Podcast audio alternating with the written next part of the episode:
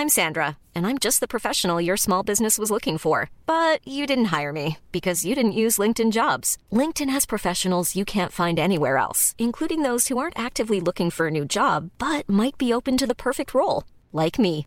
In a given month, over 70% of LinkedIn users don't visit other leading job sites. So if you're not looking on LinkedIn, you'll miss out on great candidates like Sandra. Start hiring professionals like a professional. Post your free job on linkedin.com/people today. Bonjour à toutes et à tous, euh, bienvenue en ce lundi 10 janvier, il est euh, 6h45 du matin. J'espère que vous avez passé un très bon week-end. Bon, alors aujourd'hui on va être euh, le plus factuel possible. Ce week-end vous avez vu donc dimanche à 10h le débrief hebdo avec le récap de la semaine, euh, le point de la situation. Le but ici ce matin, c'est pas de répéter ce que j'ai déjà expliqué hier, mais de faire un point sur ce qui risque de m'intéresser. Alors premièrement, nous avons cette semaine L'inflation aux États-Unis mercredi, chiffre très important et qui drivera la politique monétaire, suite notamment à la semaine dernière, vous savez, les minutes de la Fed. Est-ce qu'ils vont resserrer les boulons plus rapidement que prévu? Ça dépendra très probablement de l'inflation. Donc mercredi 14h30, c'est l'agenda à ne pas louper, l'heure à ne pas louper de la semaine. Nous avons après également d'autres éléments à partir de jeudi. Notamment l'indice des prix à la production. Hein. donc ça, c'est un peu dans la lignée dans l'indice des prix à la consommation, l'indice des prix à la production, puisque si l'indice des prix à la production est très important, ça sera après en grande partie répercuté sur les consommateurs. Et nous aurons ensuite vendredi notamment Christine Lagarde au travers d'un discours donc de la Banque centrale européenne qui s'exprimera. Donc vendredi aussi ce sera bien chaud, hein, parce qu'à 14h30 on aura les ventes au détail aux États-Unis, 15h15 production industrielle, 16h confiance des consommateurs aux États-Unis. Ensuite, euh, nous avons également les publications euh, de résultats d'entreprises qui commencent notamment aux États-Unis, publications trimestrielles notamment au travers des banques. Donc il n'y en a pas des masses, hein, d'accord, donc ça va pas s'exciter dans tous les sens, mais disons que déjà ça donnera des petites indications, notamment au travers des banques. Il y a Jeffries, Citi, d'autres, etc. Je vous laisserai regarder les agendas en tapant sur Google les différentes publications d'entreprises. Donc un petit peu de volatilité. Concernant les marchés traditionnels, euh, bah, il n'y a pas de retournement en fait de situation, hein, comme je vous l'ai expliqué euh, hier, euh, notamment la semaine dernière. Alors oui, il y a des phases de stabilisation, oui, on a échoué sur des indices, sur des grosses zones hautes de range, notamment le DAX sur les 16002. Bon, ça, on l'a vu dans le, dans le, carnet de bord la semaine dernière. On l'a vu également dans le débrief hebdo. alors, dans le débrief hebdo a posteriori, mais dans le, dans le, dans le carnet de bord avant justement de cet échec sur les 16002, hein, parce que c'est un peu le principe. Tous les lundis, donc je fais un carnet de bord, ce qui permet de voir bah, quel, quel, plan je vais travailler, quel actif, dans quelle zone, pourquoi, etc. etc. Alors ça ne fonctionne pas toujours, mais au moins je sais que par exemple, bah, sur le DAX, sur les 16002, je ne vais pas chercher à le payer. Je sais que sur le CAC, si on baisse encore un petit peu sur les 7000, 7050, là je vais chercher à le payer puisqu'on est sur les moyennes mobiles journalières. D'ailleurs, j'en ai parlé d'ailleurs dans le débrief hier. Ok, donc pour le moment, on n'a pas de retournement de situation plus que ça. Le plus compliqué, c'est lequel? C'est le Nasdaq. Pourquoi?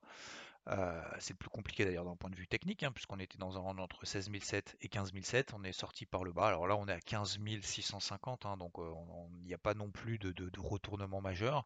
Mais disons qu'on est en train de revenir effectivement sur la bande basse d'un canal ascendant qui est quand même très, euh, très marqué depuis 2021. En fait, toute l'année 2021, le Nasdaq était dans un canal ascendant. Vous prenez en daily, vous prenez euh, les, trois, les trois plus bas qu'on a eu, mars, mai et octobre, et vous le reliez par rapport au plus haut, ça vous donne un canal ascendant. Et ce canal ascendant, en fait, bah, la borne basse, on passe euh, là actuellement là-dessus. Donc, est-ce que c'est un point d'achat sur le Nasdaq? Non. En fait, pourquoi? Parce que le, le, taux à 10 ans, vous savez, plus le taux à 10 ans aux États-Unis monte, plus ça va défavoriser le Nasdaq au profit des valeurs cycliques. Donc ça va défavoriser le, ça va entraîner une sous-performance de l'indice Nasdaq par rapport à l'indice Dow Jones. Donc c'est pour ça que euh, s'il y a des signaux euh, positifs sur le marché, que ce soit peu importe l'indice quel qu'il soit, s'il y a des signaux positifs, autant privilégier le plus fort. Voilà. Pour ces raisons macroéconomiques déjà, on va dire hein, au sens large, euh, pour, faire très simple et pour synthétiser. Donc autant privilégier les achats, comme je l'ai expliqué, sur le Dow Jones, tant que les taux à 10 ans aux États-Unis ne se replient pas. Alors ils peuvent se replier, hein, parce que cette semaine, si jamais on a une inflation qui est euh, inférieure aux attentes, Bon, bah, si l'inflation est inférieure aux attentes, les taux à 10 ans risquent de rebaisser, donc le Nasdaq risque de reprendre beaucoup plus du poil de la bête que l'inverse. Donc c'est pour ça que je disais surtout suivre mercredi 14h30 l'inflation aux États-Unis. Euh, si, euh, si le taux à 10 ans reste comme ça perché au-dessus des, on est à, là ce matin, on est à peu près autour des 1,76 1,80 entre 1,60 on va dire entre 1,75 et 1,80 tant qu'il reste là autour de cette zone là eh ben le, le, Nasdaq va baisser plus vite que ses copains et il va monter moins vite que ses copains voilà. Donc autant privilégier les plus forts. Ensuite, concernant le, reste, bah, on a l'or, l'argent qui se stabilise, pas grand chose, on est sur ma zone d'achat, bon ça vous le savez. Euh, le dollar ne bouge pas non plus, et euh, l'eurodoll L'eurodoll, l'eurodoll, tiens, ça fait un moment que je n'ai pas regardé parce qu'il bouge plus depuis deux mois en fait. Euh, toujours entre 1,1380 et 1,12, euh, donc autour de cette zone des 1,1370, 1,1380, zone de vente. Voilà, on a atteint cette zone de vente, je ne sais pas, au moins cinq fois euh, en deux semaines. Donc soit on est un trader averti et on cherche à privilégier des ventes dans le sens de la tendance de fond, soit on lâche l'affaire pour le moment parce qu'il ne se passe rien. Voilà concernant les marchés traditionnels, pour faire très simple et synthétique. Et concernant le marché des cryptos, alors il y a plusieurs choses. Euh, la première chose, c'est que, bon, au-delà du fait que le Bitcoin a rallié les 40 000, que c'est une dalle de béton, que normalement ça devrait tenir, euh, parce que c'est quand même une grosse, grosse, grosse, grosse, grosse zone, donc ça devrait être un petit peu défendu. Et tous les vendeurs qui ont vendu entre 65, 68 000 dollars et 40 000, euh, je vais pas dire qu'à un moment donné ils vont se calmer, mais je vois pas trop l'intérêt maintenant de vendre du Bitcoin autour des 38 000. Donc si jamais on fait effectivement une mèche entre 40 40 et 38, 38 000, on est effectivement là plutôt dans une zone d'achat, on n'est absolument pas dans une zone de vente, c'est mort, c'est terminé, c'est fini. Donc, euh, donc ça c'est la première chose. Deuxième chose, bon le Bitcoin n'est pas représentatif, c'est le chef d'orchestre, mais c'est pas lui qui va dire euh, si euh, s'il y en a d'autres, si, si, toutes les cryptos doivent, doivent être déprimées. Donc tout effectivement n'explose pas, au contraire, tout est plutôt en train de, voilà, de soit latéraliser, soit s'enfoncer un petit peu plus. Je prends mon petit café deux petites secondes, merci. Et euh, il y a toujours des cryptos qui sont en tendance haussière. Alors là aujourd'hui en fait on est dans un sentiment, enfin en tout cas je sais pas vous, mais moi oui, euh, j'ai envie de tout payer j'ai envie de tout payer parce que soit on est dans des tendances haussières et qu'on est revenu sur des, niveaux daily, euh, des, moyennes mobiles par exemple journalières qui sont, euh, haussières. Alors je prends, alors que ce soit 20 jours ou 50 jours, peu importe, vous prenez Rose, R-O-S-E, vous prenez Atom par exemple. Euh, donc ça, ce sont des, cryptos qui sont en tendance haussière. Euh, vous avez également des cryptos qui sont euh, revenus. Il y a ICP qui est aussi dans une belle tendance haussière, FTM qui est revenu sur la MM20 Daily, etc., etc. Donc ça, c'est la première chose. Deuxième chose, on a envie de payer également bah, celles qui sont fait un peu plomber, celles qui étaient quand même très soutenues en 2021, qui sont faites démonter gentiment, hein, d'ailleurs, hein, pas dans la violence, hein, ça s'est fait progressivement. EGLD par exemple a perdu 65% depuis ses plus hauts. Euh, ok, donc là on dit il n'y a plus personne qui en veut, ça y est, c'est mort, c'est terminé. Sauf qu'en fait, vous regardez en daily, si on prend un petit peu de recul, en daily, on est revenu déjà sur quand même un niveau important puisque c'était les plus bas de fin septembre. Et puis, on est en train de faire euh, potentiellement ce qu'on appelle un breakout haussier daily, ce qui était quand même pas arrivé depuis un certain temps.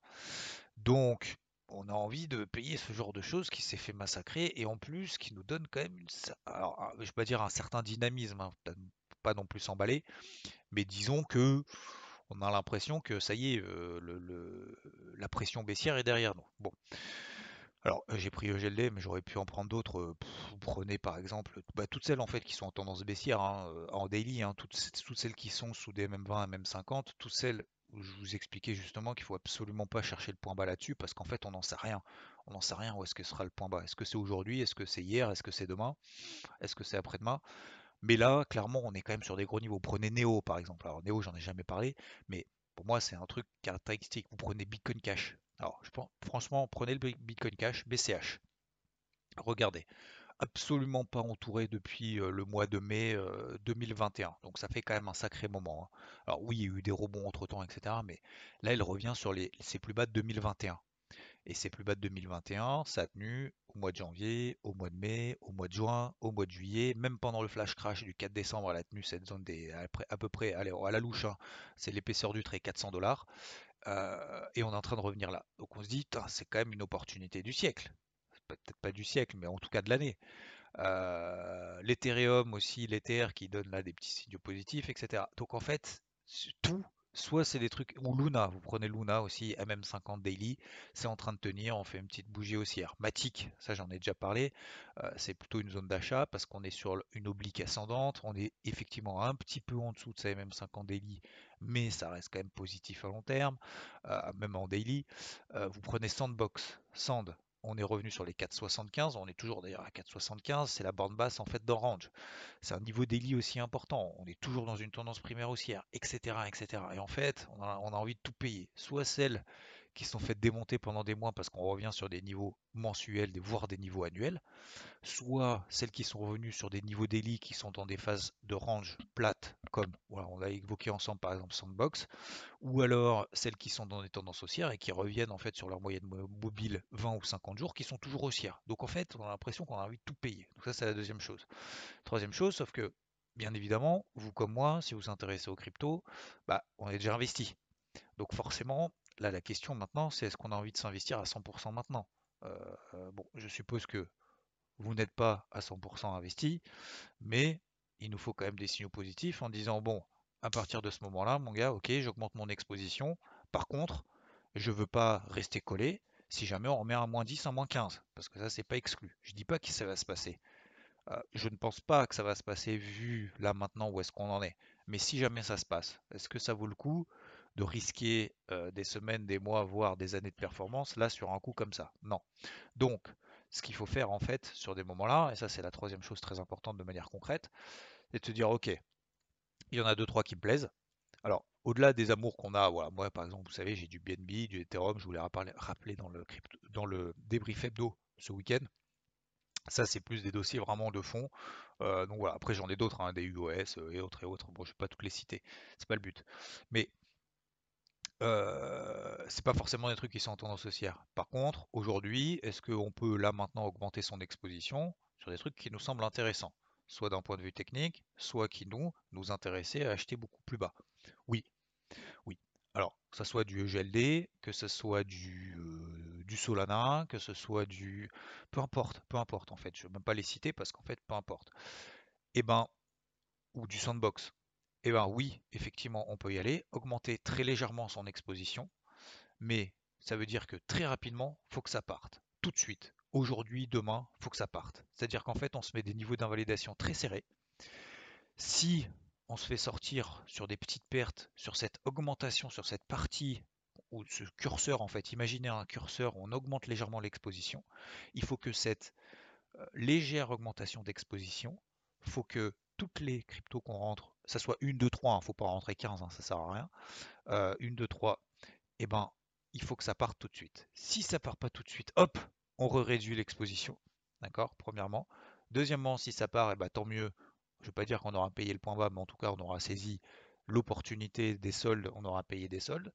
Et dans ces cas-là, on attend un petit peu que ça parte, on sécurise, et si on repart dans une dynamique haussière. La quatrième chose que je voulais vous dire aussi très importante, c'est que pour le moment, on n'est pas dans une dynamique positive. On n'est pas dans une dynamique ultra négative, on n'est pas dans une dynamique positive. La capitalisation totale sur les cryptos, elle est flat. Elle est flat depuis des mois, depuis 3 mois, depuis 6 mois, depuis 5 mois, depuis fin août. On a fait un léger excès haussier sur les 3000 milliards de dollars en novembre.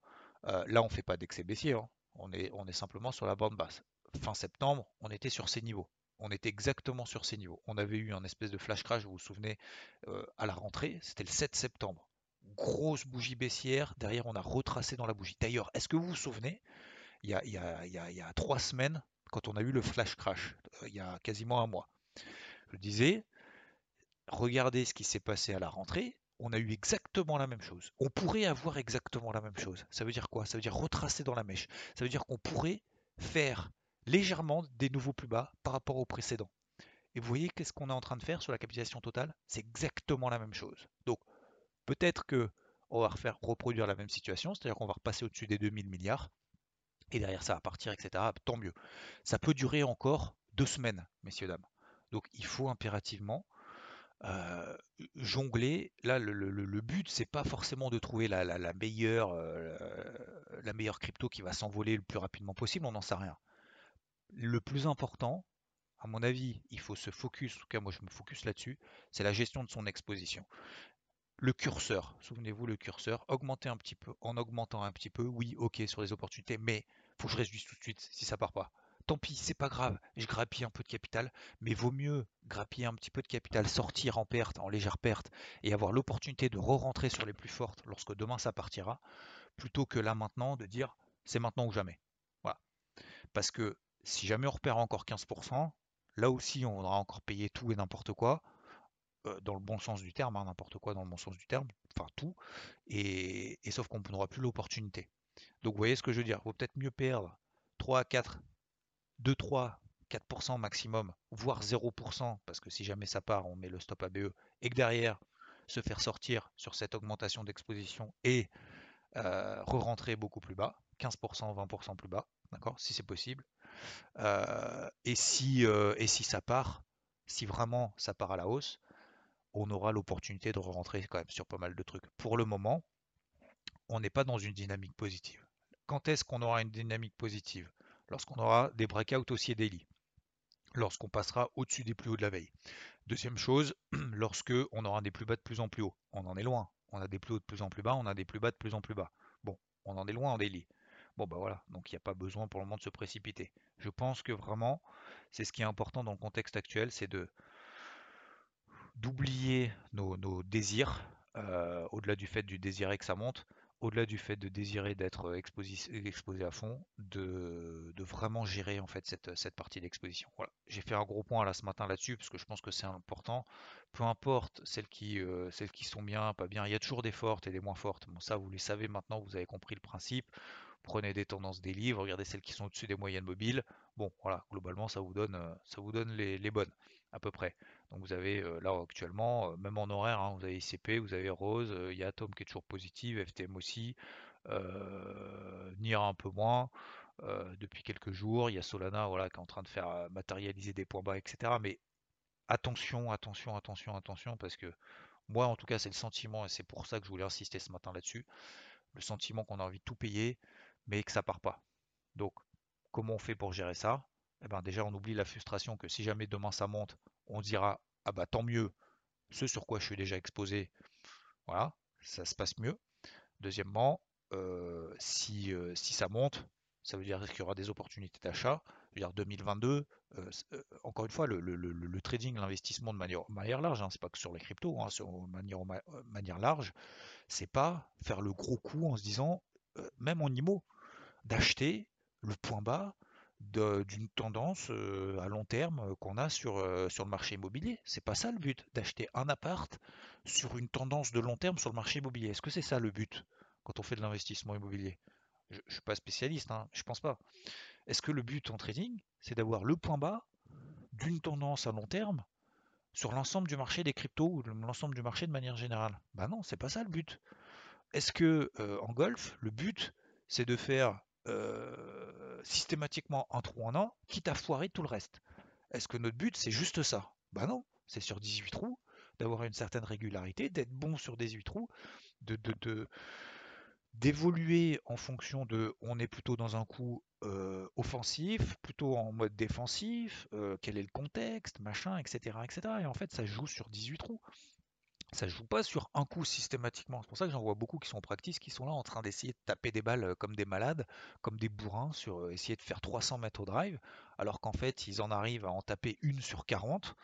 Euh, effectivement, il y en a une sur 40 peut-être qui fera 200 mètres sur droite. Voilà, toutes les autres ça partira dans n'importe quoi. Mais c'est pas ça le but en fait. Le but c'est pas ça. Donc le but c'est d'essayer d'être le plus cohérent possible avec ce qu'on voit sur le marché. Voilà ce que, ce que j'en pense ce matin. J'ai fait un point un petit peu, un petit peu différent d'habitude. Je pense que c'est important. Donc, oui, on a envie de tout payer, mais faut y aller light et vraiment penser à ce, curseur en fonction de ce que nous donne comme élément le marché. Pour le moment, le marché nous donne comme élément pression baissière à court terme. On arrive sur des gros niveaux, peu importe les cryptos, que ce soit des niveaux annuels, daily ou pas, ou des moyennes mobiles sur des tendances haussières. Et euh, pour le moment, on n'a pas d'indication positive. Donc oui, effectivement, on peut se dire, bon, il y a celle-là, celle-là qui m'intéresse. Par contre, il faut que ça parte tout de suite. Là, pour le moment, Je vois pas des éléments méga négatifs, méga positifs. Voilà, je vous souhaite une très belle journée. Merci de m'avoir écouté et je vous dis à plus. Ciao. When you make decisions for your company, you look for the no-brainers. And if you have a lot of mailing to do, stamps.com is the ultimate no-brainer. It streamlines your processes to make your business more efficient, which makes you less busy. Mail checks, invoices, legal documents, and everything you need to keep your business running with stamps.com. Seamlessly connect with every major marketplace and shopping cart. Schedule package pickups and see your cheapest and fastest shipping options from different carriers with rates up to 89% off USPS and UPS rates. And with the stamps.com mobile app, you can take care of mailing and shipping wherever you are. Make the same no-brainer decision as over 1 million other businesses with stamps.com. Sign up with code program for a 4-week trial plus free postage and a free digital scale. No long-term commitments or contracts. That's stamps.com. Code program.